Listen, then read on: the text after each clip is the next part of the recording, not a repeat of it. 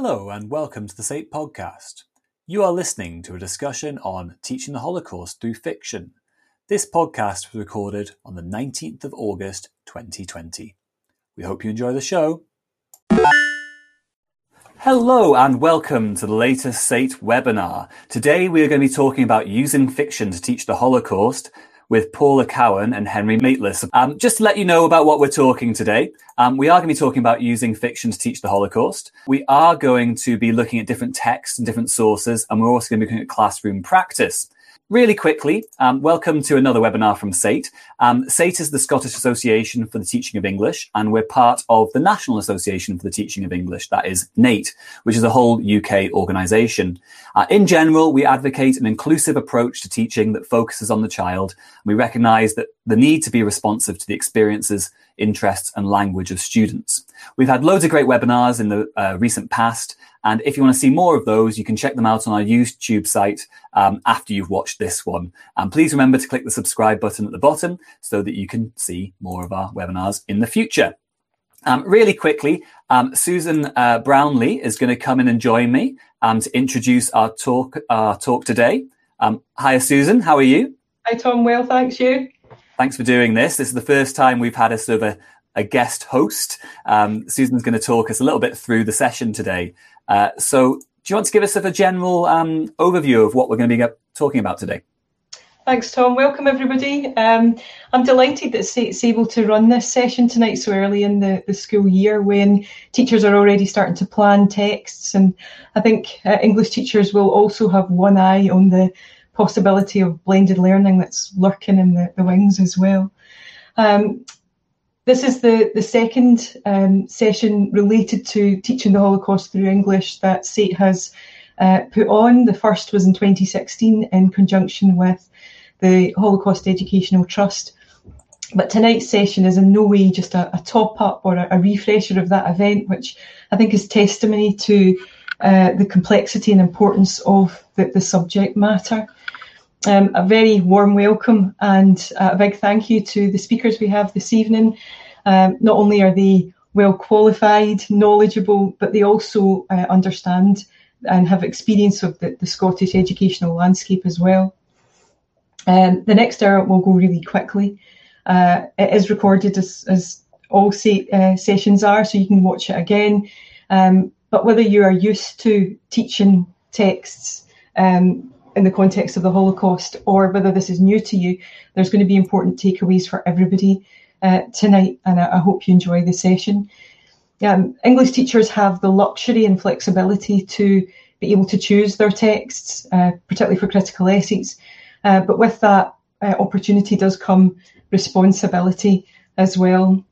Um, so I'm delighted to welcome uh, Dr. Paula Cowan and Professor Henry Maitles tonight. Uh, Paula is Reader in Education at the University of the West of Scotland, and she researches and teaches in Holocaust education and citizenship. Um, she's co-authored uh, Understanding and Teaching Holocaust Education, um, and she has co-edited Holocaust Education in Primary Schools in the 21st Century. She's been a UK delegate to um, IHRA since 2009, and she's one of the authors of the recently published IHRA recommendations for teaching and learning about the Holocaust, uh, and I'm sure that will feature in uh, her presentation. Henry, meanwhile, is Emeritus Professor of Education at UWS, and he researches and teaches in the areas of citizenship, uh, human rights and values, the Holocaust and genocide, and in particular the impact of citizenship in initiatives in schools. He was a, a member of the Scottish Executive Review Group, which drew up the proposals for education for citizenship. Um, and he has co-authored or, or authored four books. The, the most recent being Understanding and Teaching the Holocaust, um, which he Understanding and Teaching Holocaust Education, which he, he wrote with Paula. Um, and he has also, before uh, coming into higher education, he was a, a, teacher in secondary schools in Lanarkshire for, for almost 20 years. Um, I'm going to hand over now to uh, Paula, who I think is going to start our session tonight. Um, welcome again, and I hope you enjoy participating. Thanks very much for that, Susan. Um, we are going to hand over to Paula. She's going to be in charge of all the things that we see um, through this session, and I'm going to be in charge of the sort of the keeping it all on the road and making sure the technical aspects come along. So um, Paula's going to I'm going to add Paula and Henry to the stream um, and get them started. Uh, how are we today, guys? We're good. Thank you. Thank you very, very much. Well, thank you. Looking forward to it very much. Fantastic. And Paula, if you want to share your PowerPoint, I'll be able to add it to the stream um, and we'll get started. As uh, Susan was saying, um, there's going to be uh, a limited amount of time to get everything that we need done today. Um, here we go. So I'll Thank add you. it in and Thank it you. is over to you guys. Um, myself and Susan will say goodbye for now and we'll see you at the end. There'll be some questions um, and time for questions um, once we've once you guys have finished the main presentation. Bye. Thank you so much for that kind introduction and um, hello everybody. It's it's very strange. This is the first time I've actually done something online that I don't see anybody's face at all. And as a teacher, I'm always telling my students you must scan the classroom and see your children's reactions as you teach. And this is absolutely at odds with my usual practice. So here goes. Um, Susan, you talked about the luxury that English teachers have. I hope you don't mind if we also have the luxury, Henry and I, because we've tweaked our title slightly. Okay. You had said it was going to be using fiction to teach the Holocaust. We've actually tweaked it, and Henry's going to explain in a minute why we've tweaked it into using Holocaust fiction in the classroom. Um, thanks for mentioning and giving us a plug for our book. Um, I do hope that people um, will will read our book and will find our book useful because it really is for for, for teachers that, that this book is aimed at. Uh, it's, it's, supposed to be a practitioner's guide to helping you in the classroom with challenges um, and ideas and suggestions to get it going well. And it has received very positive reviews, um, both at a European level and indeed from practitioners. So please do uh, do go on Amazon and buy us. Um, I'll have special hello to anybody here who's from one of our Vision schools. I don't know if any of you um, have heard of Vision Schools Scotland. We do have a website, we do have a blog. We were launched in 2017, and we at the university, in, in partnership with the Holocaust Educational Trust, support teachers in their teaching of the Holocaust, but we also give an accreditation, we give an award to, to schools who manage to uh, meet the five criteria of our award. Um, and so far, we have got, I think it's 12 vision schools at the moment in Scotland, with more being awarded later this year. So please have a look at, at what we've got to offer. Our website also has some good information for you, um, up to date information, particularly useful if you're doing things on Scotland and the Holocaust, because we, we, like to, to give it that, that special focus. Uh, and we also do have on our blog a review believe it or not, of Holocaust fictional texts. So um, yes, please, please do uh, have a look at that, and it'd be lovely to hear from you again in the future. Um, I also just want to talk a little bit about what's on the, the, the website and the blog. Um, all these things are on it. One of the things I, I think that we're all all very um, very sensitive to just now is the need to always develop our own professional development, our own knowledge and skills in teaching, which is of course why we're why you have webinars such as this today. Um, and we do have short films by our teachers who, who, who, who, whose schools have become vision schools, talking about how they've done it. Okay, and some of these teachers are history teachers, some of them are English teachers, some you know they come from teaching different different curricular areas. We also have uh, a distance learning module, which was launched last year, uh, or rather piloted last year. And, and Susan um, went on it, so you can find out from Susan um, exactly what the how she found it beneficial to, to her professional development and teaching. Um, and, and, we run this from September to December, and so it's something to consider maybe for the future. Uh, it's a short module, but again, it's very uh, closely linked to contemporary issues and to the Scottish teaching context. And, and with that, I'm going to pass you over to, to Henry, who's going to continue with uh, the presentation. Thank you. Thank you, Paula. and good, uh, good afternoon, uh, colleagues. It came as a train to shock there when uh, Susan outlined that I'd been in uh, um, schools in uh, Lanarkshire for 18 years before I moved into the university sector. Some of you will be saying, surely not, he looks far too young. um, but I, I, I, I, think not.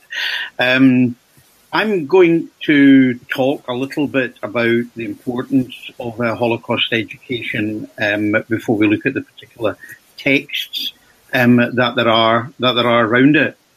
Um, I, I come to this, as I say, from with 18 years or so of experience in a secondary school, and then 20 years, over 20 years in the um, in the university sector. But one of the things I remember most closely um, uh, from my school days, if you like, working as a, a, history teacher, is very strong collaboration I had with my English colleague in the school that I was in. Uh, I spoke to him, so he doesn't mind me uh, mentioning his, his name. He was um, uh, called Mel Lynch. Some of you may know him as a teacher of English. He later went on to become a to become a head teacher. But interestingly, was for years we were very close. He knew I taught the Holocaust. I knew he used the Diary of Anne Frank. But the truth is, truth is that we never collaborated in anything until the year before I left to go to the, uni- the university. And it was a huge um, uh, sign of weakness to me of what had happened in those intervening nine years. But like all good teachers, I think I learn as much, at least as much from my uh, mistakes as you do from your from your good practice, and it's something that I I learned about and have um, more than rectified and argued for in the, in the intervening uh, years at the university. Paul and myself think one of our main contribution has been to argue, which of course seems to us seems to us and to you, I'm certain, like common sense or good sense, that lessons on the Holocaust need to be about the Holocaust and from the Holocaust.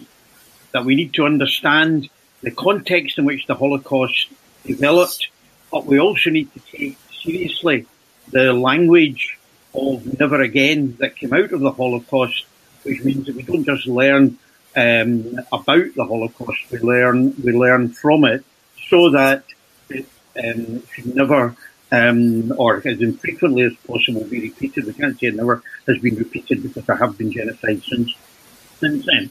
Now, it seems that this is common sense and good sense to us.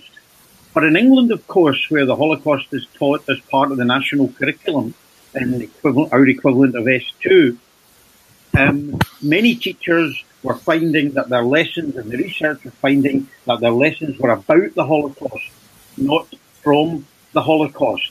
And even the lessons about the Holocaust were done incredibly quickly in history, just in history, and um, weren't weren't done weren't done um, well. So one of our things has been to argue that it needs to be um, uh, about and from. Next slide, Paul, please.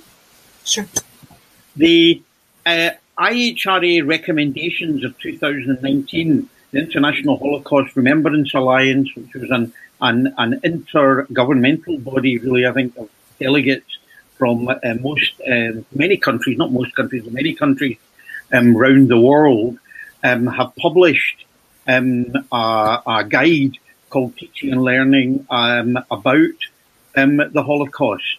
And one of the things that they found in their research were, were these were these three points. Firstly, that these were for for um, students, um, often in countries where there was mandatory teaching of the Holocaust. There were significant gaps in the young people's learning about the about the Holocaust. Um, secondly, there were widespread myths and misconceptions um, ab, ab, ab, um, about the Holocaust. And finally, there's a tendency to avoid um, the difficult questions from the national histories of those countries which had been invaded by the Nazis and for whom their populations had been Jewish populations had been had been um, removed. Um, we move on, Paula, please.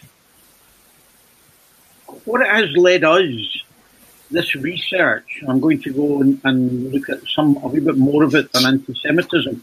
What the, the, the research has has suggested to Paula and myself is that lessons about and from aren't really what was going on. What we really need to deal with the gaps that the research has shown us about the Holocaust are lessons on on the Holocaust. This would be lessons primarily from uh, history department lessons on the events that led to the Holocaust and lessons about the Holocaust would be done by other subjects in the school in forms of interdisciplinary lesson, lessons where it's much better, where it's done at the best. But in other departments, where, as I said, I did it with uh, my colleague Mel, who did um, the Diary of Anne Frank, as I learned, uh, did the lessons on the on the Holocaust, um, and that the responsibility of the school as a whole, that all the subjects in the in the school who are involved in it, would be the lessons from the Holocaust. What do we glean about what has happened since then that we should learn and try and, and try and avoid? Um, one of the reasons for this, next slide, Paula, one of the reasons for this is that the research has suggested, and most of this research was done with um, was done with English uh, youngsters, um, and with the youngsters, or done with the English population, but the youngsters in the population, many of them would have been uh, would have grown up, if you like, having done the Holocaust um, uh, throughout the national curriculum. And what they found was that half of adults aged 18 to 24, that is half of the cohort that they investigated, about 2,000 people in this piece of research, only half of them could um, uh, had any concept of what anti-Semitism was after learning about the Holocaust. Only half of them um, of 18 to 24.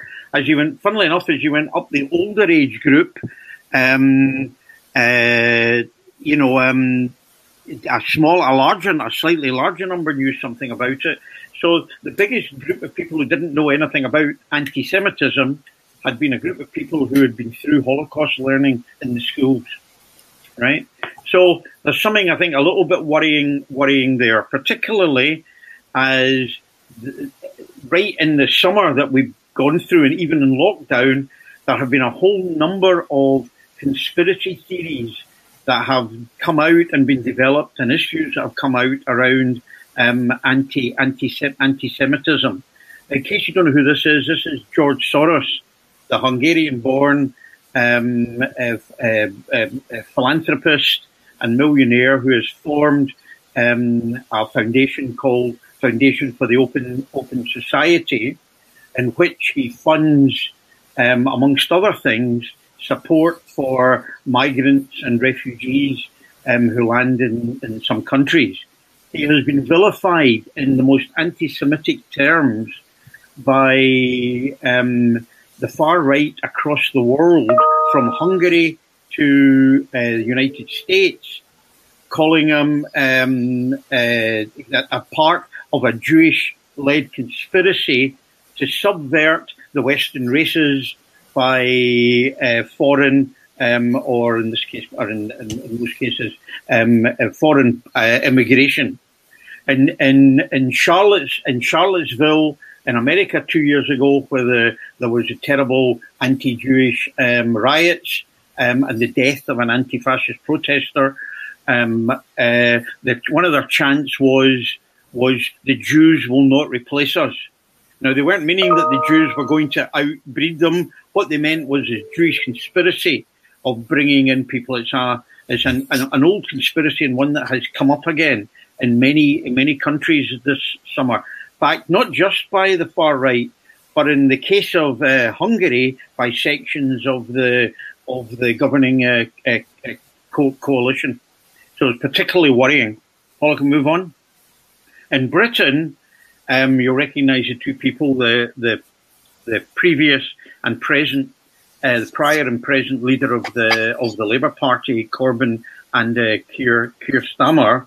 There has been a court case where Keir Starmer has apologised to TV producers, to Labour Jewish Labour Party members, um, and indeed, I suppose, to the, the public as a whole for manifestations of anti-Semitism inside the in, inside the Labour Party, ongoing ongoing um, uh, issue um, within the main uh, opposition party in uh, Britain, and finally, the case of uh, Wiley. I don't know if you recognise. So this is this is Wiley the, the rapper who has been banned from uh, most social media platforms. Um, and there is a court case um, about to happen following tweets where he talked about gassing, where he talked about, um, he, he, used derogatory terms to um, symbolise a, uh, Jewry, um, and um, he was uh, widely and rightly condemned by whole by whole sections of the of the uh, of the of the community. So anti-Semitism online and and I would imagine in some of the everyday practice of our of our charges and our students can be a can be a a, a, a real can be a, a, a real real thing, even although in most cases Jews, because they're not uh, indistinguishable from other sections of the population, um, uh, can go about their their their life um, in ways. But we should also remember that in large sections of the world, Jews can be both um, of uh, Arab um, appearance and indeed, in the case of some African Jews, like example from Ethiopia, will be black Jews. So, so racism um, uh, can be can be even although most Jews in, in this country come from um, a different uh, a, a, a, different background, there can be Jews of background who look look identical to black people and uh, Arab Arab people, and therefore uh, can suffer um, uh, very heavily from from institutional racism in certain places um, as as well. Right, Paula, can move on. So we are where we are. What can what can teachers do? UNESCO and and the education um, uh, grouping in Europe argue that one of the things we, we, we must do is incorporate anti-Semitism into our learning about the, the, the Holocaust and, and address issues relating to Holocaust denial and distortion. And UNESCO um, and I have argued as well that um, we need to make sure that anti-Semitism becomes a human right issue that is integrated into our understanding of, of, of citizenship. If it's not, then the young people don't understand what anti-Semitism is and then find it very difficult to follow debates on the television or anywhere which will use anti-Semitism as a as a as a text. Paula, our research um, uh, argued, following on from our, our research, we said there was there was things that teachers uh, needed needed to do um, you can see the three points points there. Um, but I think the key point we need to understand is that anti-Semitism is central to Nazi ideology, not just Nazi ideology in, in Germany, but far right and racist ideology throughout throughout the world, and is still central to it. When I was at a conference in Budapest once, for example, there were big posters up on behalf of a party that was getting many votes called the Jobbik Party of the extreme right. If you want to differentiate it from the far right, the extreme right, their their posters went um, uh, throw out the Roma, uh, and then we deal with their backers, the Jews, and that was Soros, of course, that they were referring to, but the idea of all Jews and, and for the the anti-Semitism there was being linked to anti-Roma, anti-Roma uh, hatred. The second point is we need to understand that the racism that that this ideology is based on is modern uh, uh, anti is a modern racism that developed out of the slave trade, if you like. It's a racism of blood. It's not primarily um, religion. It's not that it's not that Jews are a different religion and can therefore convert and become uh, proper uh, members of society. The understanding is that Jews are an alien blood form that really needs to be um, eliminated or at the very least um, isolated. So it's important that we that we understand that. the final point, which came from IHRA recommendations, the book I mentioned there, is to understand that Holocaust denial, that that people, I suppose, like David Irving was the most famous, um, uh, but other on the web is full of Holocaust denial. That the gas chambers didn't happen, that the photographs were fabricated, um, and, and and and and and so on. Um, uh, Paula, can you move on? Sure. Next. Um, and we're moving on to the professional responsibility of, of yourselves. Um, most, many of you on the, on this webinar will be uh, will be uh, English English English teachers, and we think there are a number of responsibilities that that you have now. Paul is going to deal with this in uh, much more detail in a minute in a minute or two, but these are some of the points that you I think need to reflect on as you start using your um, your your fictional your fictional uh, uh, texts, um, and they become, I think, um, important, uh, particularly important, um, because it will be primarily you that will be using um, the Holocaust fictional fictional um, fictional texts. So my final couple of points. Uh, can you move on, Paula? My final couple of points is to look at. I used the issue of Holocaust denial and and and distortion. Now, uh, Deborah Lipstadt, um, uh, one of the most, he's written a book called uh, Holocaust Denial, famous book on Holocaust denial, and who was sued, I think, by David Irving in the court, who claimed that she had um, uh, slandered him and libeled him. Um, the court found that she hadn't. But the Holocaust, of course, has is being what was the best documented um, uh, genocide in the in, in, in, in the world.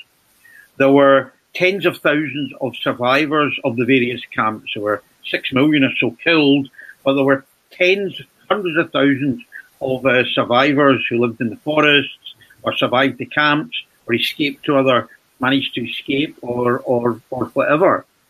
If the Holocaust deniers are right, and this is all a complete and total conspiracy and a fabrication by by the West or by Jewish leaders, um, then a whole host of people um, would have to be wrong. Not just the survivors, not just people like some of you will be familiar with Primo Levi's work, not just the Italian uh, Holocaust survivor Primo Levi. Um, he would have to be a fabricator um, if his if his works are are wrong, he would have to have made it made it up. He would have to have been lying.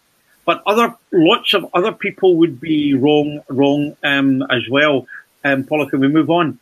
Other people who would be wrong would be um, the bystanders, for example, those non-Jews who watched and recorded as their Jewish neighbours would be marched away. Um, you know, th- this is not to be overly critical of them because the Nazis were very clever and destroyed the community organizations that would have led opposition to this. Uh, the first victims of the Nazis, of course, were the community leaders, the socialists, um, the religious leaders, and then they came for the um, then they came for the the the Jews after these people were already in prison camps.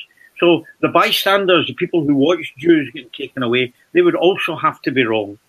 The historians who have written, the wonderful historian, well, well, present company accepted, the wonderful historians who have written about the Holocaust uh, would also have to be wrong. Their source, primary sources um, would also have to be wrong. And of course, who else would have to be wrong? The, the Nazis many of whom actually admitted their guilt in trials after the after the after the war. The camp guards, um, they would all have to be wrong as well.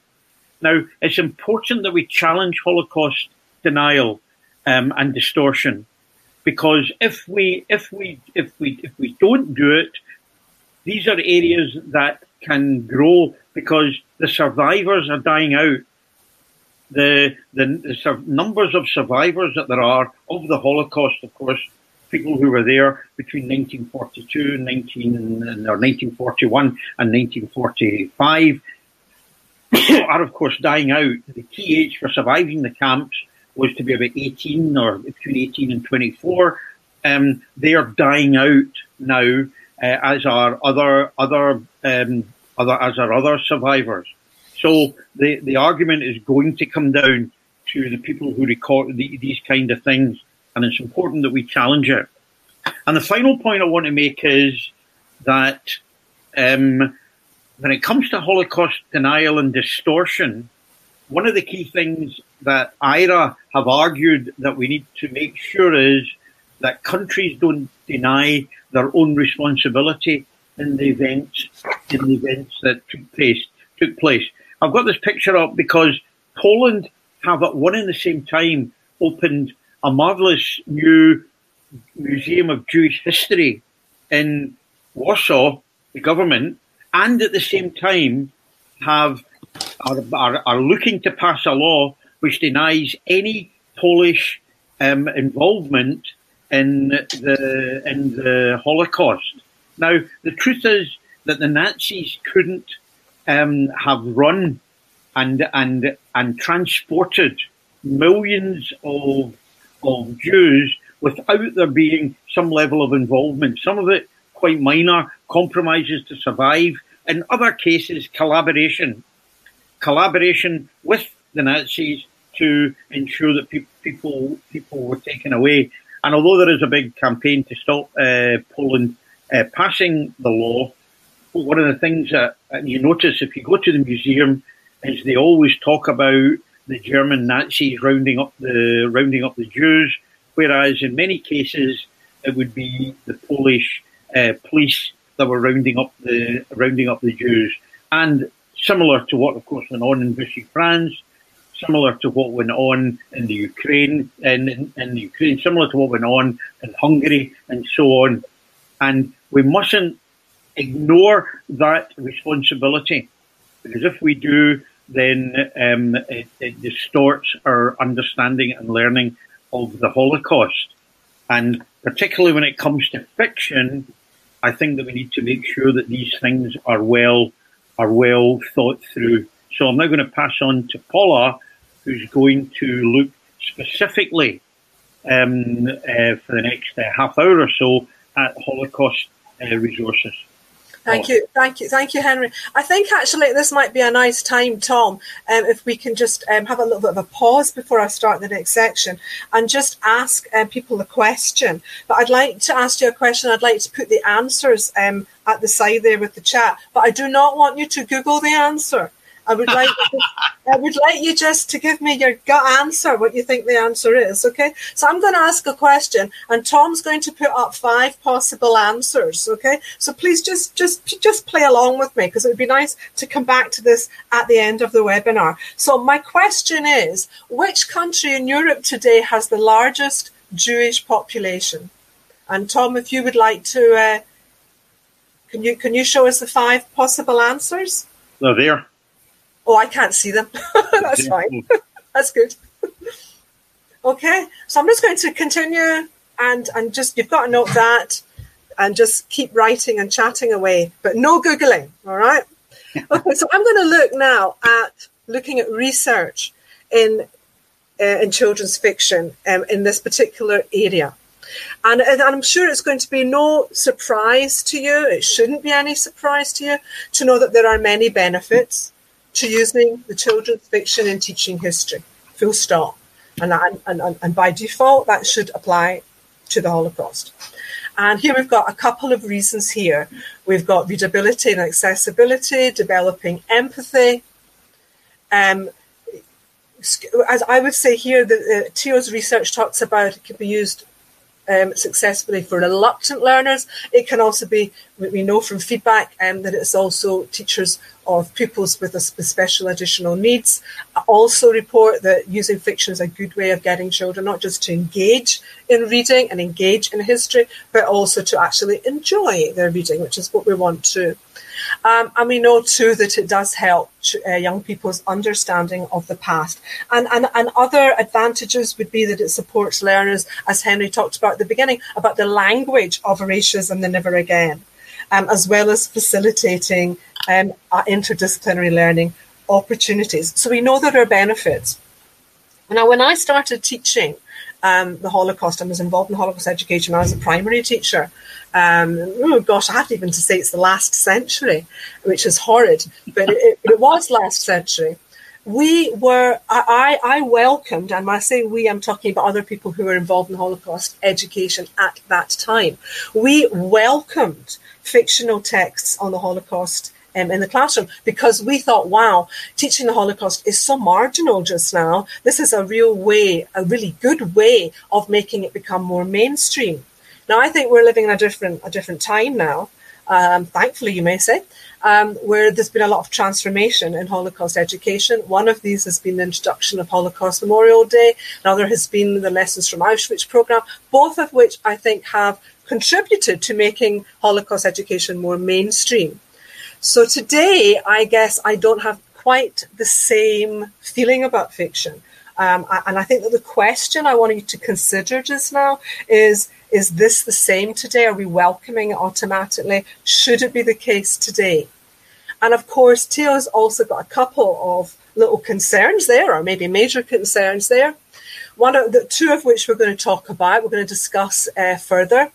One is about undermining historicity of the Holocaust and contributing to what Henry's just talked about, denial, and of course, you could add, and distortion of the Holocaust, and also causing genre confusion and at worst result in the presentation of distorting the facts, the condition, that historical condition.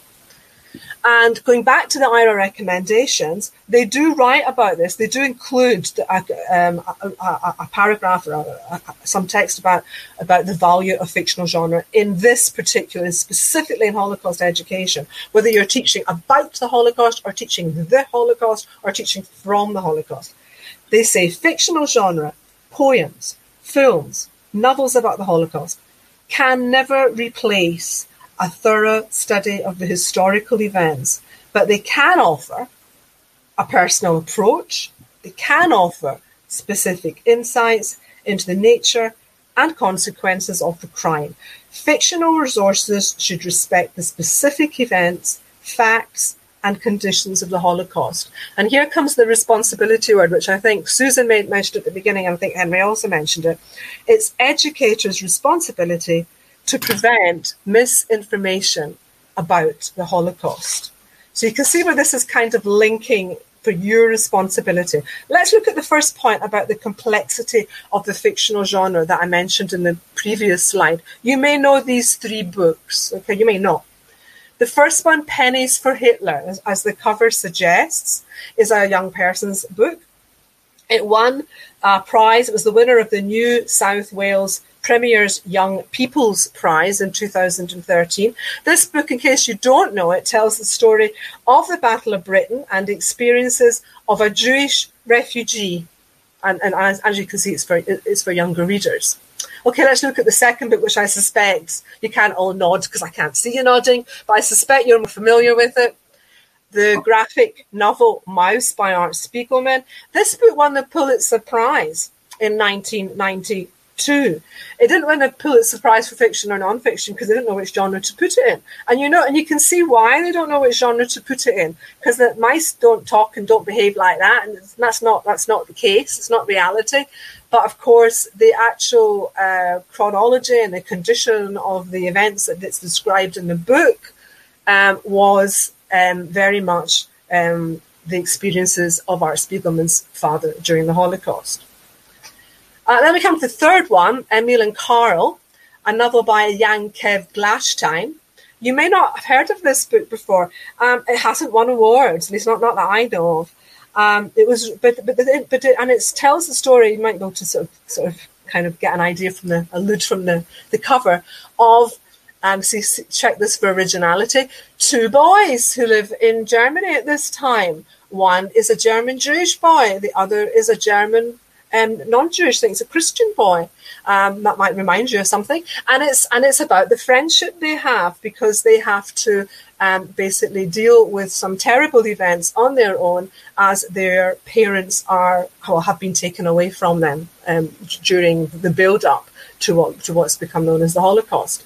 Um, the interesting thing about this book, though, is that it was written in 1940 and it was written in Yiddish. Um, and as you can see from the cover, it's also for young readers. So Glatshteyn wrote this book, and it is, I would say, it's a fairly dark book. It's quite a terrifying book. Um, but he wrote this book not knowing anything about the, fi- the final solution, and indeed what was going to become the fate of young children like Emil, like the real Emil, and Carls. So, so, I just I just show you that to, to show the, the complexity of genres um, in, in in Holocaust fiction. Um, it's going to be no surprise to you to know where we're going next. Um, we're going to look at, at, at, the boy in the striped pajamas, and, and I've shown the two covers because they kind of show the I don't know if you want to call it the progression um, or, or, or the change in this book, in that it was first when it came out. First of all, I think in 2006, it was primarily for for adults, for young adults, I would say, for young adults or adults.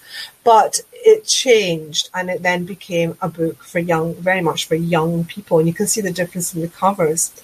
Um, and of course, I think the film probably led to, to, to it becoming um, more um, thought of. I'm not going to say more appropriate, but it was thought of as being as being um, suitable for young people too. Um, and I say young people, I mean primary aged pupils.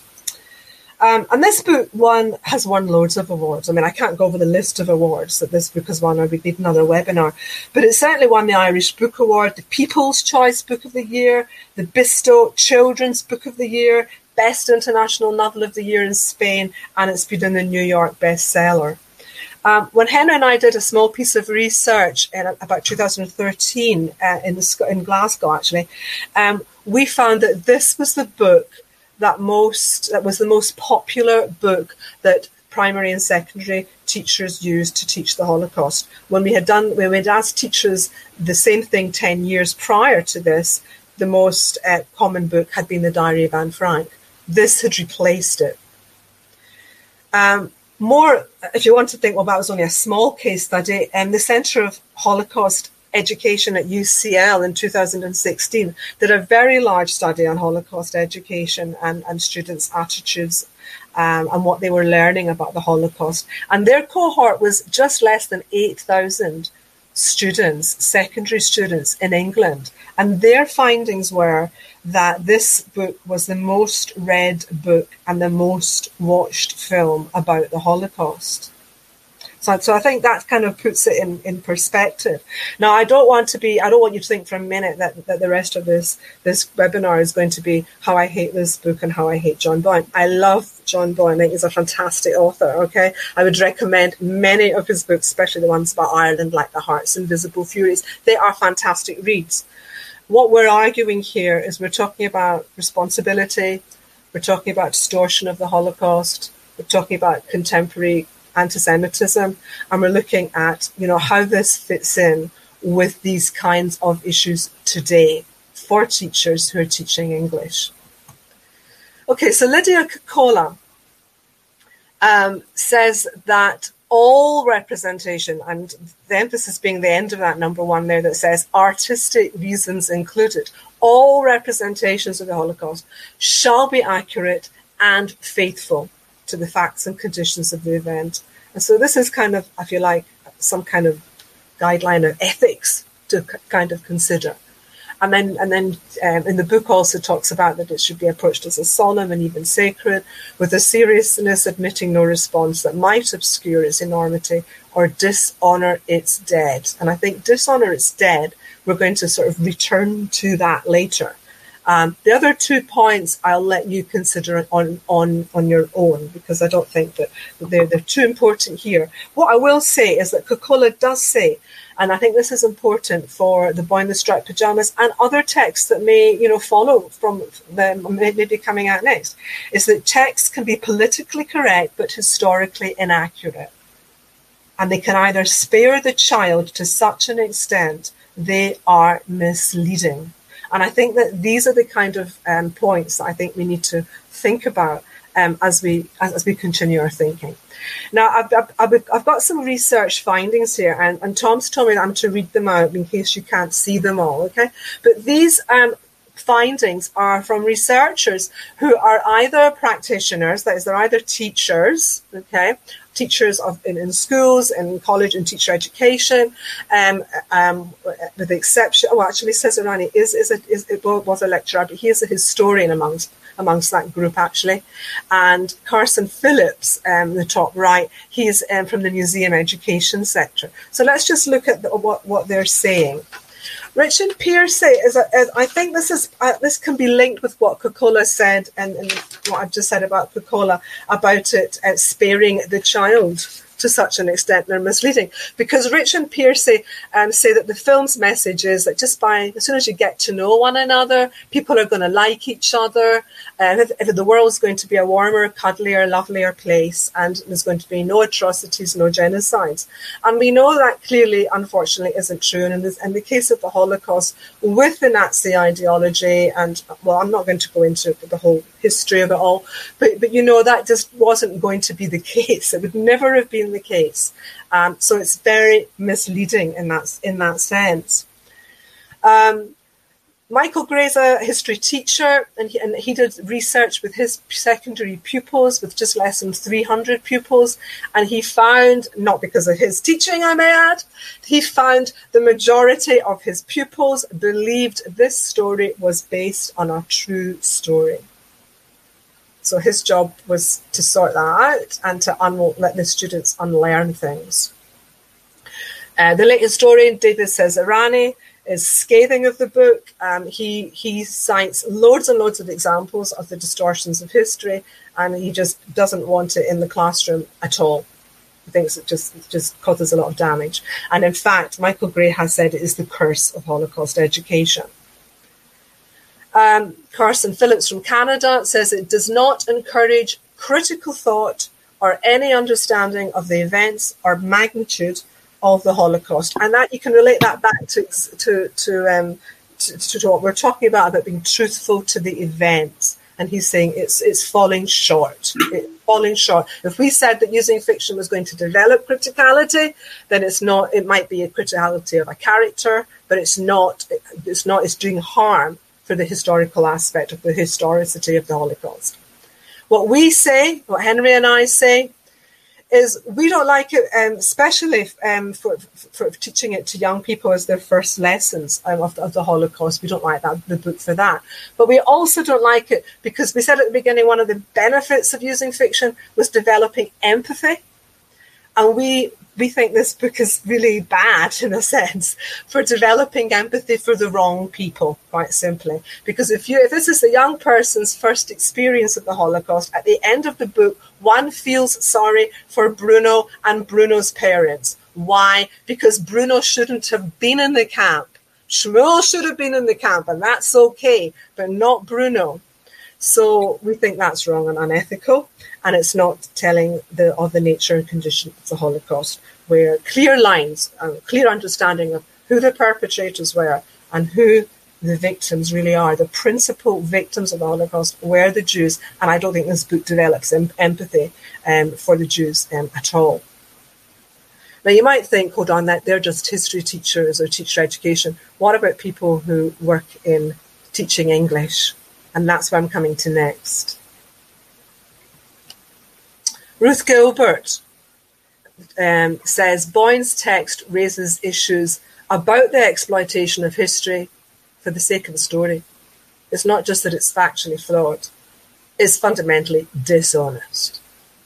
13 to 14 year olds might come away from their reading less informed and less genuinely engaged than when they started. And I, I, I, know, I know I can't hear you, but I suspect some of you are saying, well, they're always engaged in the book because it's a great book. You might not agree with that part of it, but certainly the less informed part, I think, is important. Um, Richard um, Robert Eaglestone says it turns the Holocaust into a childish fable. This is on Boyne's own admission. He said it was a fable. and makes Auschwitz as unreal as Camelot or Hogwarts School.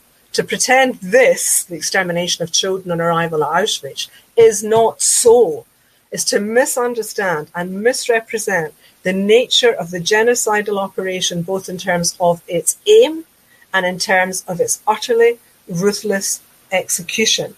And in fact, um, also, um, um, um, I was going to say, the Mike, Michael Gray also says that by, by, by calling it a fable, what you're doing is you're actually closing the doors on any real discussion, any real criticality of the issues.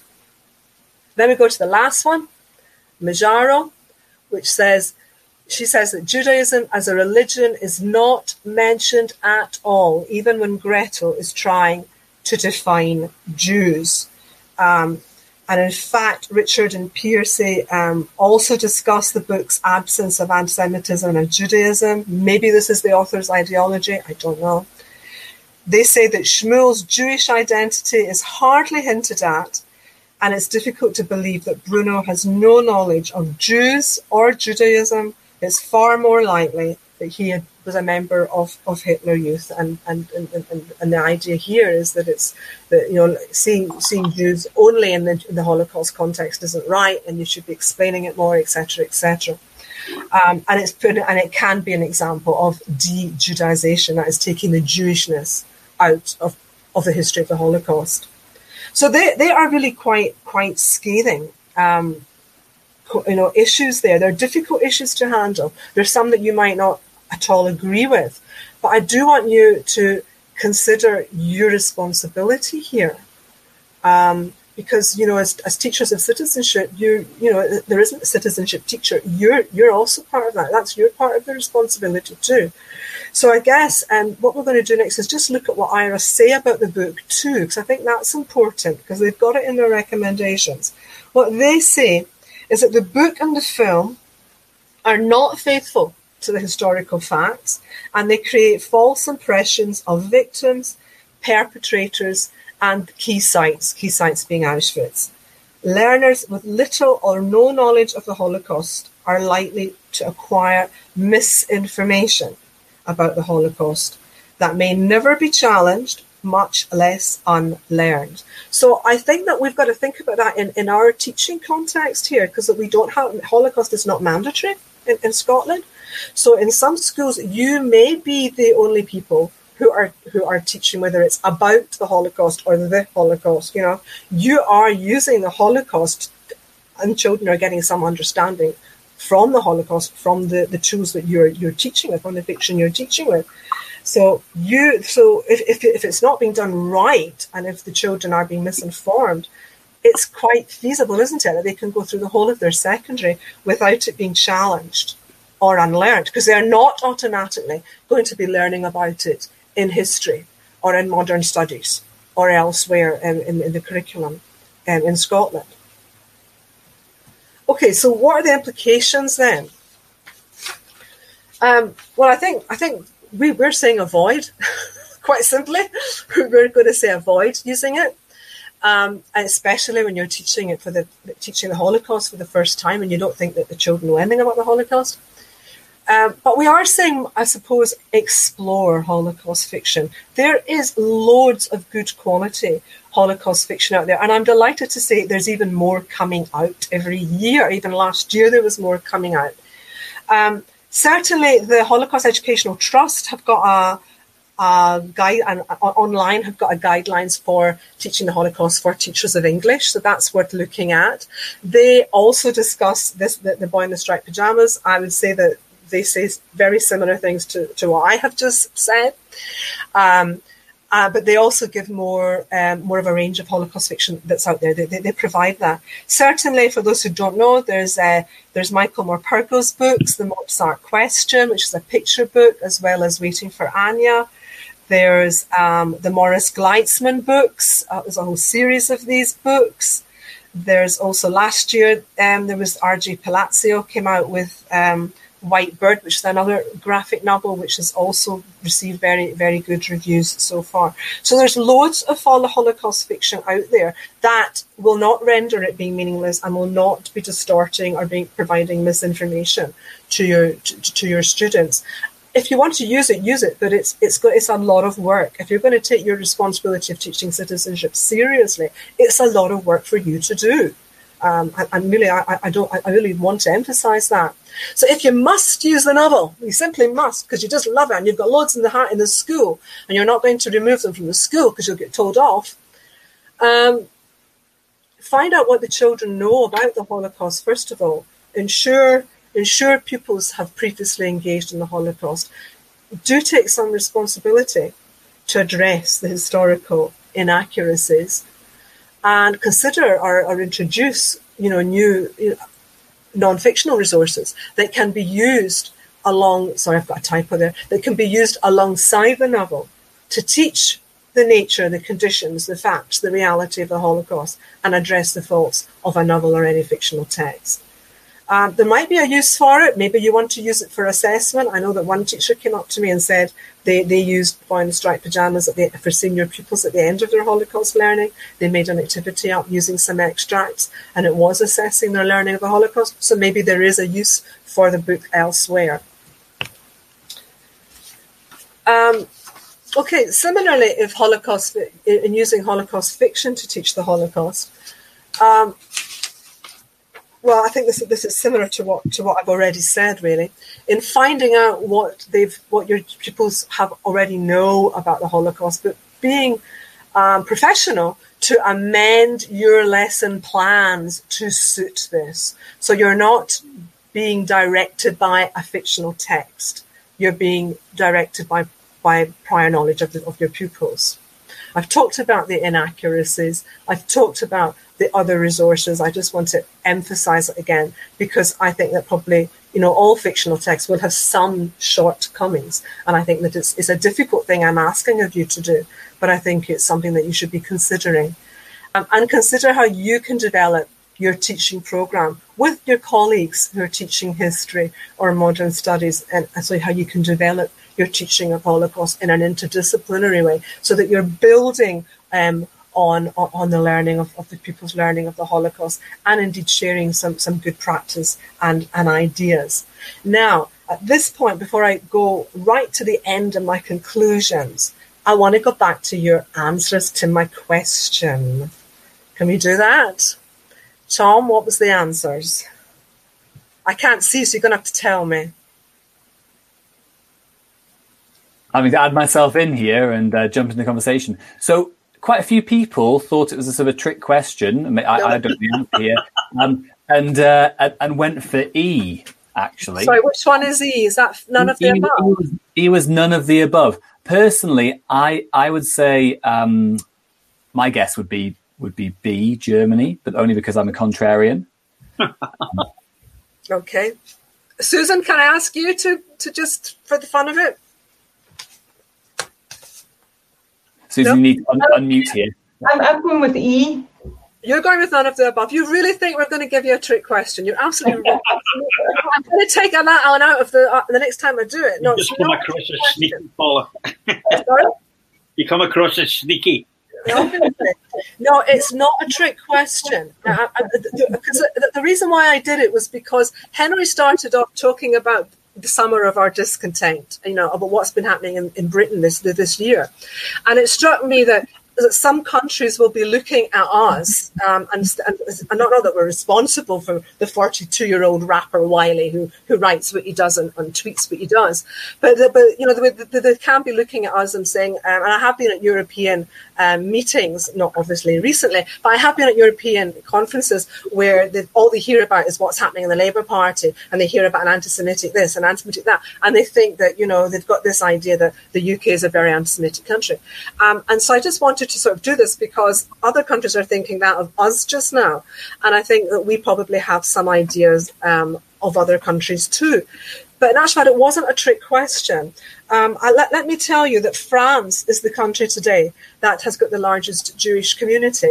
Its, its community ranges uh, between 600 and 800,000, which is actually represents just less than 0.1 of the entire French population. And that's very similar to the percentage of German Jews who were in Germany during the, uh, just before the Holocaust, the 1930s. It's also very similar to the Jewish population today in this world. When we talk about conspiracy theories, we are less than 0.1 or 1%. That, that is it. Now, how can Jews be responsible for everything? They can't. We're talking a very small number. In France, um, these Jews, um, as as as uh, Henry mentioned, they do comprise of white-skinned, light-skinned Jews like Henry and myself. They do comprise of brown-skinned Mizrahi Jews who come from North Africa and also the Middle East. Their families may have been um, expelled from Iran and Iraq um, in decades ago. Um, there, there may be some, some, some black Ethiopian African Jews, might be black skinned Jews there, but probably less so. Um, but but um, the point I want to make here is that one of the issues about addressing anti-Semitism, which just to, so just to conclude Henry's section a little bit, while I conclude this, um, is that one of the, the, the, one of the challenges is that Jews are, I think, still seen today as being white privilege, and, and I think certainly in this country they're regarded as white privilege. And yet, institutional racism is, is something that Jewish people, even today's Jewish people, have experienced. Um, for example, I may share with you, I grew up in the south side of Glasgow. I lived in uh, Newlands, in the Hill Park part of Newlands, and I could see from my bedroom window a private tennis club. I played tennis when I was young. I was not allowed to play at that tennis club or be a member of that tennis club. So it's not always about other other countries, you know. It is about us. We're used to it, we and, and and I think that when we're when we're thinking of this and in the context, we, have got to you know look inside and go and, and spread and go outside rather than look from the outside and come in, um, because sometimes it's easy to say it's about other people and and when it's not, it's about us.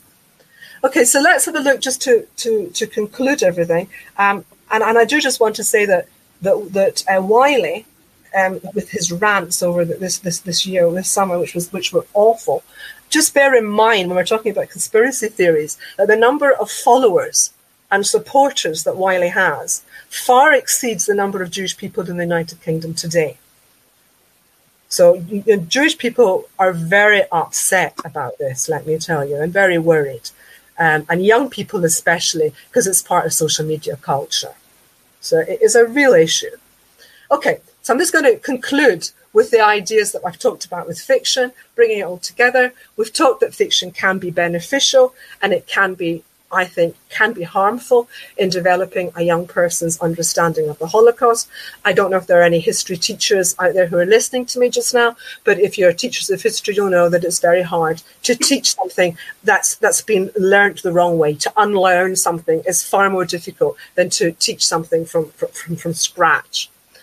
Um, there is an extensive range of t- texts and films on the Holocaust out there. Please go and seek and ye shall find. Okay. And please, I'm, I'm interested if you want to put some reviews on the Vision School blog, please just email me because I'd be delighted to, um, to, to do that. Um, but I do understand that it doesn't present a huge challenge to you as teachers of English. I'm absolutely sure about that. And I think it's going to present a bigger challenge. It's the boy in the striped pajamas today. I don't know what it will be tomorrow and it is your responsibility to make sure that you are enhancing people's understanding of the Holocaust, even though you may not be teaching the Holocaust as such. But you're not you're, got, you're not to be obscuring, obfuscating, or distorting the Holocaust. Because believe me, you don't have to go very far on the internet or social media to see that. Let's try and do better. Thank you very much. So, thank you so much for that. That was a fantastic and, and, and provocative um, uh, presentation. I know that some people in the comments are, I wouldn't say angry, but you know, very very slightly sad about this, and I can I can think especially of some practical concerns in my own department about the book budget, you know, and the book cupboard. Um, I think sometimes that's people's biggest concern, isn't it? You know, um, can we keep teaching this? What are we going to do about buying some other ones? But obviously, as you pointed out, there's a responsibility among teachers to to be teaching what's appropriate and what makes sense. Um, we're going to have a question and answer session here. So um, if you're in the comments, please um, leave leave some questions, and we'll try and get to as many of them as we can uh, before six o'clock. We'll probably finish before six o'clock if we can. Um, so some people are just asking for opinions on things, but I think actually from from our very own Susan Brownlee, I think this is a good prompt to start off with because I think it gets to the heart of the matter. Um, do you think that the teaching of the Holocaust should be mandatory in Scotland? So you were talking earlier on about the English national curriculum; it's included there. Um, but do you think, you know, given the curriculum we have with curriculum of excellence, should the choice be up to teachers, or um, or, or, should it be something that's required to be covered? I don't know about you, Henry. Um, what okay, do you think about that? I'll I'll start. I'm, I'm not sure that Paul and myself myself will agree on it, but uh, I'll I'll I'll start. My my experience of the way the Holocaust is taught, primarily mainly taught in Scotland in primary and secondary schools, is that it is better than it is done through the national the national curriculum. That's that's the first point. and we've got research evidence, I think, throughout throughout the time to to back back that back that up. That the national curriculum pigeonholes uh, the teaching of the Holocaust into history, um, and it's got a limited time scale. Usually, sometimes something between four and six periods in total um, to teach the to teach the Holocaust. And the evidence from all the research is that it is is partly partly because teachers are being forced to do it, and partly because of the time they've got, not done particularly well. I far prefer volunteers to conscripts. The problem is, of course, that whilst we don't have a national curriculum in Scotland, clearly, and, and I think I'm not particularly in favour of a national curriculum. I think what we what I would like from the government is an, an encouragement to teach Holocaust education, a strong recommendation that when we're developing citizenship learning and when we're developing um, uh, lessons um, on uh, aspects of, of, of, human rights or, or any other area, that teachers should be using the Holocaust as their um, example um, of how to of, of how to do it. I tend to think that would be the best way forward. We've got a lot of supporters in the Scottish Parliament uh, cross party around Vision Schools. Um, and I think that might be the best that we would want. I fear that to put it into a pigeonhole um, would be that. What would be much better would be to get interdisciplinary learning, as many schools, secondary schools do, and as many primary teachers do, in a sense, almost au natural, to to um, learn learn about the Holocaust and and and, gen- and genocide. That's a that's a personal opinion. And, and Paul, uh, you know, I'm not I'm not trying to start an argument, but you know, no, no, no, I'm, I'm kind of I'm like-minded to an extent. Um, certainly, the EIS have they've, they've they've passed their motion that it should be taught at some stage in in the three to eighteen uh, experience of children. Um, I get, um, I do agree with um, Henry's um, point about conscripts because I think that when you've got conscripts who don't really want to teach it, you can end up with really poor quality. Yeah. Holocaust education. And I have always said, and I will continue to say, I'd rather schools didn't teach the Holocaust at all than teach it badly. Okay, and so I would really, really worry about that.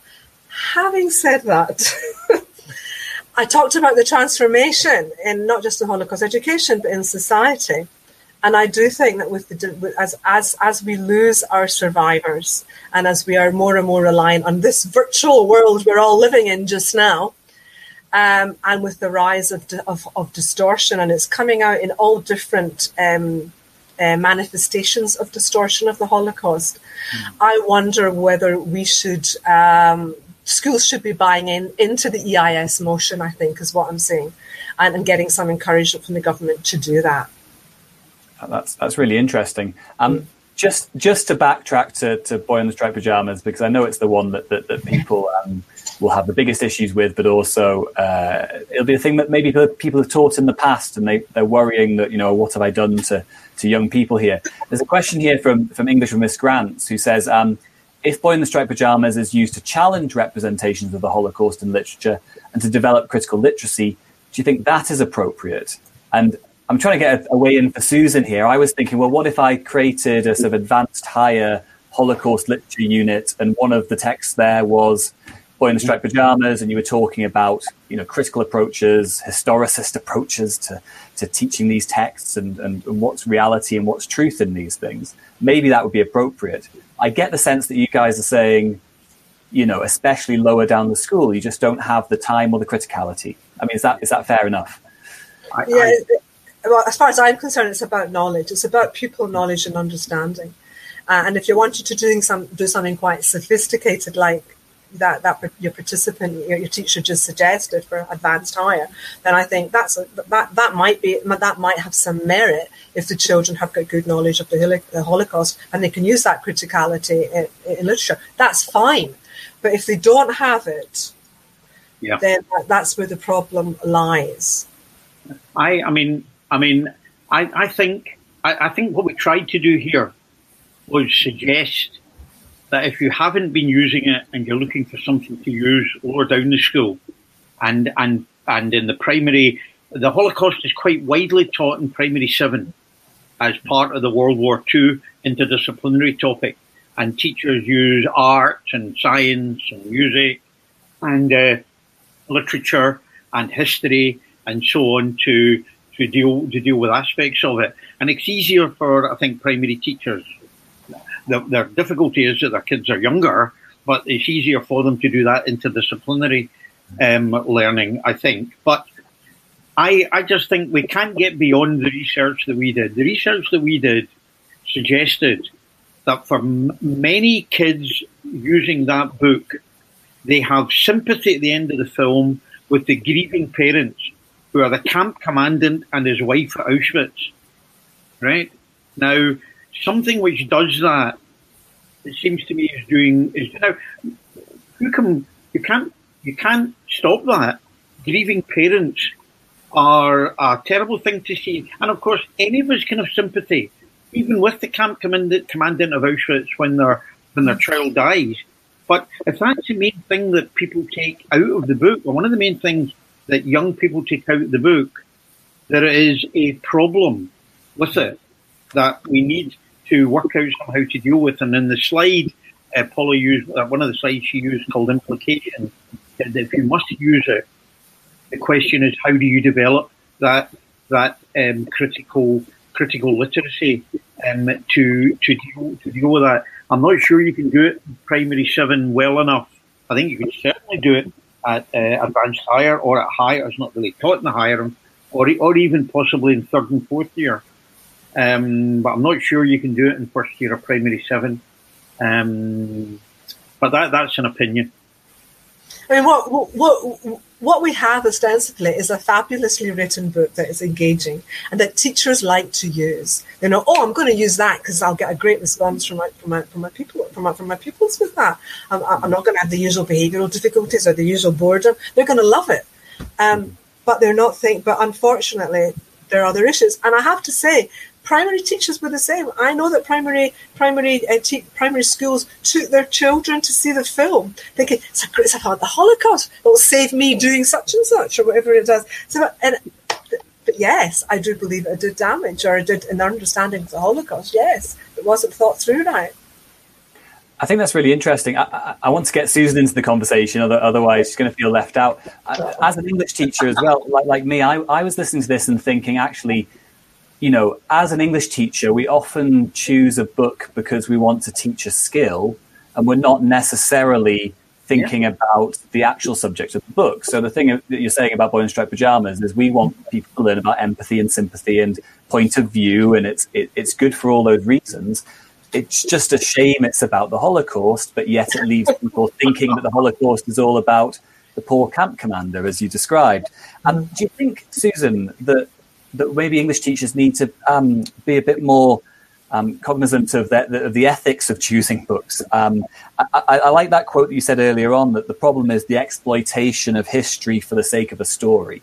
Mm-hmm. And I thought that's kind of what happens a lot. And I'm actually thinking about things that we teach all the time, like Warhorse or um, Saving Private Ryan, which which kind of imply that you know war is often a great adventure. Never mind how gritty the imagery is. Often kids come away with the idea that war is this great adventure, and there was a point to it in, in some sense.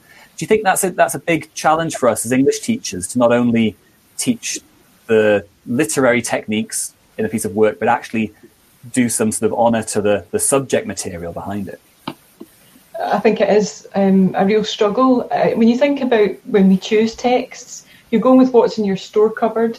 You're going with what um, you want to teach because it's a, a favourite or uh, you know you, you need to, to lighten the, the load in some way this year so you'll teach something you've already taught several times.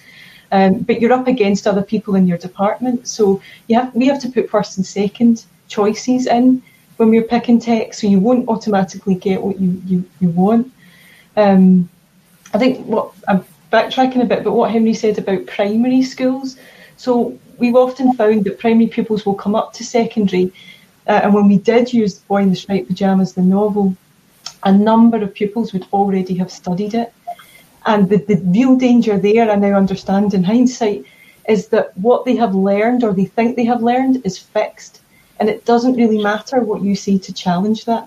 The idea, we've already done this text, we, we hear that quite a lot. Hmm. Um, uh, it's I, I think at the time, you know, I was a, a, school librarian when The Boy in the Striped Pyjamas came out as a book, and um, I, history teachers were using the text, um, teachers were using the film. It was almost as though if you weren't teaching it, you weren't doing your job properly. It was the text to to teach, uh, and I'm really glad we've got away from that. Um, and the, the idea of um, you know it's all we've got. There's nothing else. Well, my department was in that position. Uh, and then four years ago, I, I, spoke to people and, and said, we can't teach this anymore, uh, and give my, my principal teacher her due. That was removed from stock immediately um, as, a, as a core text. Um, can, I just respond to Susan? Yeah, sorry. Yeah, absolutely. Yeah. Just about about thanks so much uh, for that. I just wanted to make I just wanted to, to respond to. And that is that I know a primary school teacher, primary seven teacher, a couple of years ago who was teaching the Holocaust as part of World War II. And he said to he said to the, the, children, "We're going to be doing a book as we're as we're engaging in this study." And he said that the book is Hannah's Suitcase by Karen Levine, and showed them the book. And they and the kids went, "Why are we not doing the boy in the striped pajamas?" But the other point I want to make, though, is that the point you're making about the boy in the striped pajamas or fictional text, especially the boy in the striped pajamas specifically, the fact that it's in the IHRA recommendation shows that this is not a UK problem. This is a European problem. So, you know, teachers, um, this is uh, IHRA um, has got uh, 30, I think it's 32 member countries, and they're mainly in Europe, but it also includes Australia, Canada, America, Israel, and Argentina. Okay, they're all saying it. I think it's interesting. I'm, I'm, I'm, looking at the comments really quickly as well because um, I was just uh, going to comment on that, Tom. The, the by yeah, absolutely. So can I just... Really, there's some really interesting and I, I think um, quite angry comments from uh, Mrs. Grant, English and Mrs. Grant. Um, it's not to. It's not to. I think what she said is really interesting, and I think the point we were trying to do was not to guilt trip uh, teachers that we have managed that we know there are many teachers who manage to incorporate Boy in the Striped Pajamas as one amongst a whole number of non-fiction texts that they also use. And the kids can therefore critically question the Boy in the Striped Pajamas because it doesn't relate to what they've done. Um, uh, it doesn't relate to what they to what they've done it and seen in the non-fiction text. What worries us, I suppose, is that there'll be some circumstances where the only text used is the boy in the striped pajamas, and where teachers are using the boy in the striped pajamas in a particular way, right, to develop the criticality that can be developed without um, in that sense, uh, developing without without in that sense developing the empathy for their own people, if you like, in the thing, then it can of course be used well. Paula gave one example of using it for assessment.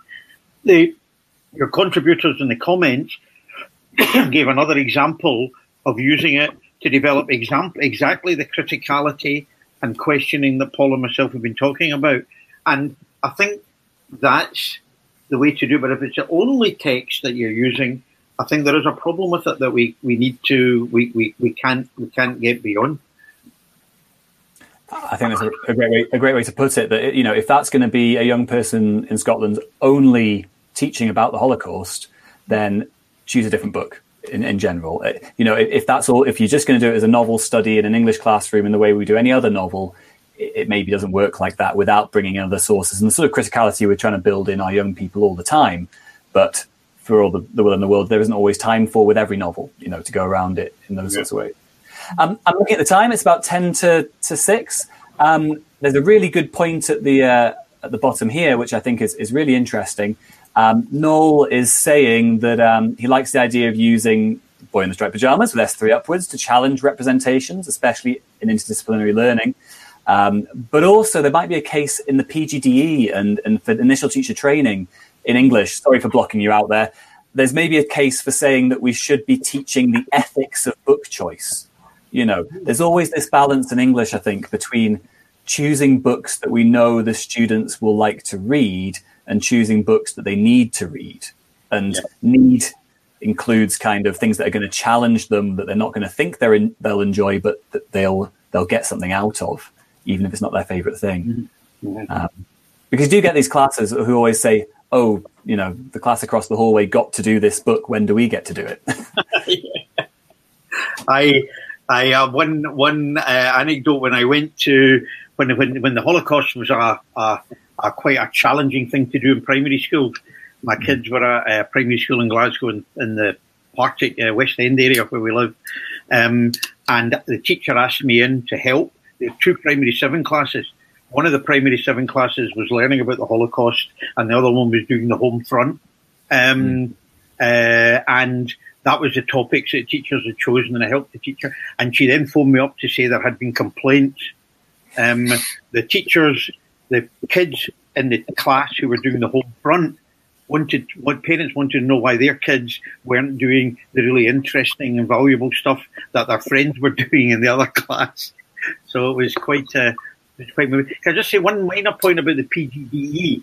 Yeah. There are two PGDEs, of course. So it's a PGDE primary, which, where you know, um, which is an incredibly uh, challenging uh, course. They're all challenging with the PGD primary in terms of the content. If someone with an English degree come to the PGD primary, and what are they most concerned about? I'll be quite honest. It's not the boy in the striped pajamas. It's how do they teach biology in the in the primary classroom? How do you know what I mean? But there's no reason why it can't be raised. But certainly, I think in the secondary the secondary PGDE course, it could become a really interesting um, uh, uh, feature feature of it. That kind of ethics that you were talking about. Yeah, I, I think in the same. Can I say hello to Noel? Nice, nice to, nice there. Um, I, I think definitely um, in the secondary, especially Tom, given that you were saying that some of the issues we're talking about in the, in the, in the Boy in the Striped Pajamas apply to other other books. You were talking about Warhorse. It's the same issue that applies to other books that are being used in, in, in teaching English in schools. So it does it does sound as if it would be something that would be very, very worthwhile looking at ethics and probably citizenship too, actually, for teachers of English. No, absolutely. Can I come um, in there quickly? Absolutely, Susan. Yeah. Yeah, I, just think as a, a, community of English teachers in Scotland, we are much better now at, at sharing ideas and sharing resources, and, and there's various um, ways into that for us in terms of, of Facebook and, and the Twitter account that's recently been set up, and SATE, of course, right at the heart of that. Uh, so I think that idea of sharing texts, ideas for what's working and what isn't working, um, is, is actually starting to happen which gives me confidence and, and you know that this the freedom to be able to express some of these concerns that people have and justifications for why they, they are teaching the way that they are. Really no. helpful. I think that's a really strong point, Susan. Um, if it's okay with you guys, I'd, I'd, like, I'd like to thank you so much for coming in today and, and uh, sharing your expertise, your research, um, your, your perspective on all of these subjects. I think sometimes in English, we're, a, we're you know, as a, as a teaching profession, we're a, big subject and we do things our own way. And sometimes we need a little bit of a, a poke in the poke in the eye and, and, and, told to sort of think a bit more about things that we're doing. So it was fantastic to have uh, both Paula and Henry with us and also Susan. Um, I hope you enjoy the rest of your evenings and, and the weather um, down in Glasgow. It's lovely up here on sunny skies. So um, I'll say goodbye to now if you want to give me a wave and say goodbye. Bye. Thanks Thank a you lot. very much. Thanks for inviting us. And Bye. excellent comments. Unfortunately, Paul, I can't see them, but never mind. I can't see any comments. Is there any way I can see some of the comments, Tom? You'll be able to see them on the video afterwards. Um, Yeah. You can see them on the YouTube video uh, afterwards. Fantastic. Okay, goodbye for now. Bye. Bye. Thank you uh, all for joining us um, in another fantastic webinar. And we are really, really lucky that people are able to, to give us their expertise and that we're able to offer this sort of session to you uh, today. Um, just really quickly, a bit of a plug for uh, uh, uh, Paula and Henry. Um, the book they mentioned is, uh, oh, I can't actually read it Classroom Guidance on How to Teach Holocaust Education. Um, and also, um, they do a module at the University of West of Scotland, um, a level 11 module in citizenship and Holocaust education. And I think that's well worth checking out if you're interested in finding out more. And if you are looking for more events like this one, um, please remember to click the subscribe button below on the YouTube channel. Um, follow us on Twitter at SateFeed and also look on Twitter um, for our podcast feed, where this should be going out pretty quickly. Um, and you can listen to it again. And you can also listen to all of our other webinars that we've been doing over the summer and the start of this year um, there. Uh, on the podcast feed. Sorry, I forgot what I was going to say there. Um, thank you very much for joining us today. Um, thank you for everyone for your comments. They were absolutely fantastic. They really do help challenge us um, in terms of our thinking when we're running these sessions. If you do have any requests or any sessions you'd like us to put on in the future, please do get in touch and we will try and find a panel um, of experts to go with it. Or maybe you'd like to come on and do something and demonstrate something about your teaching in the classroom on one of our webinars. Lovely to see you today. Thanks so much and see you next time.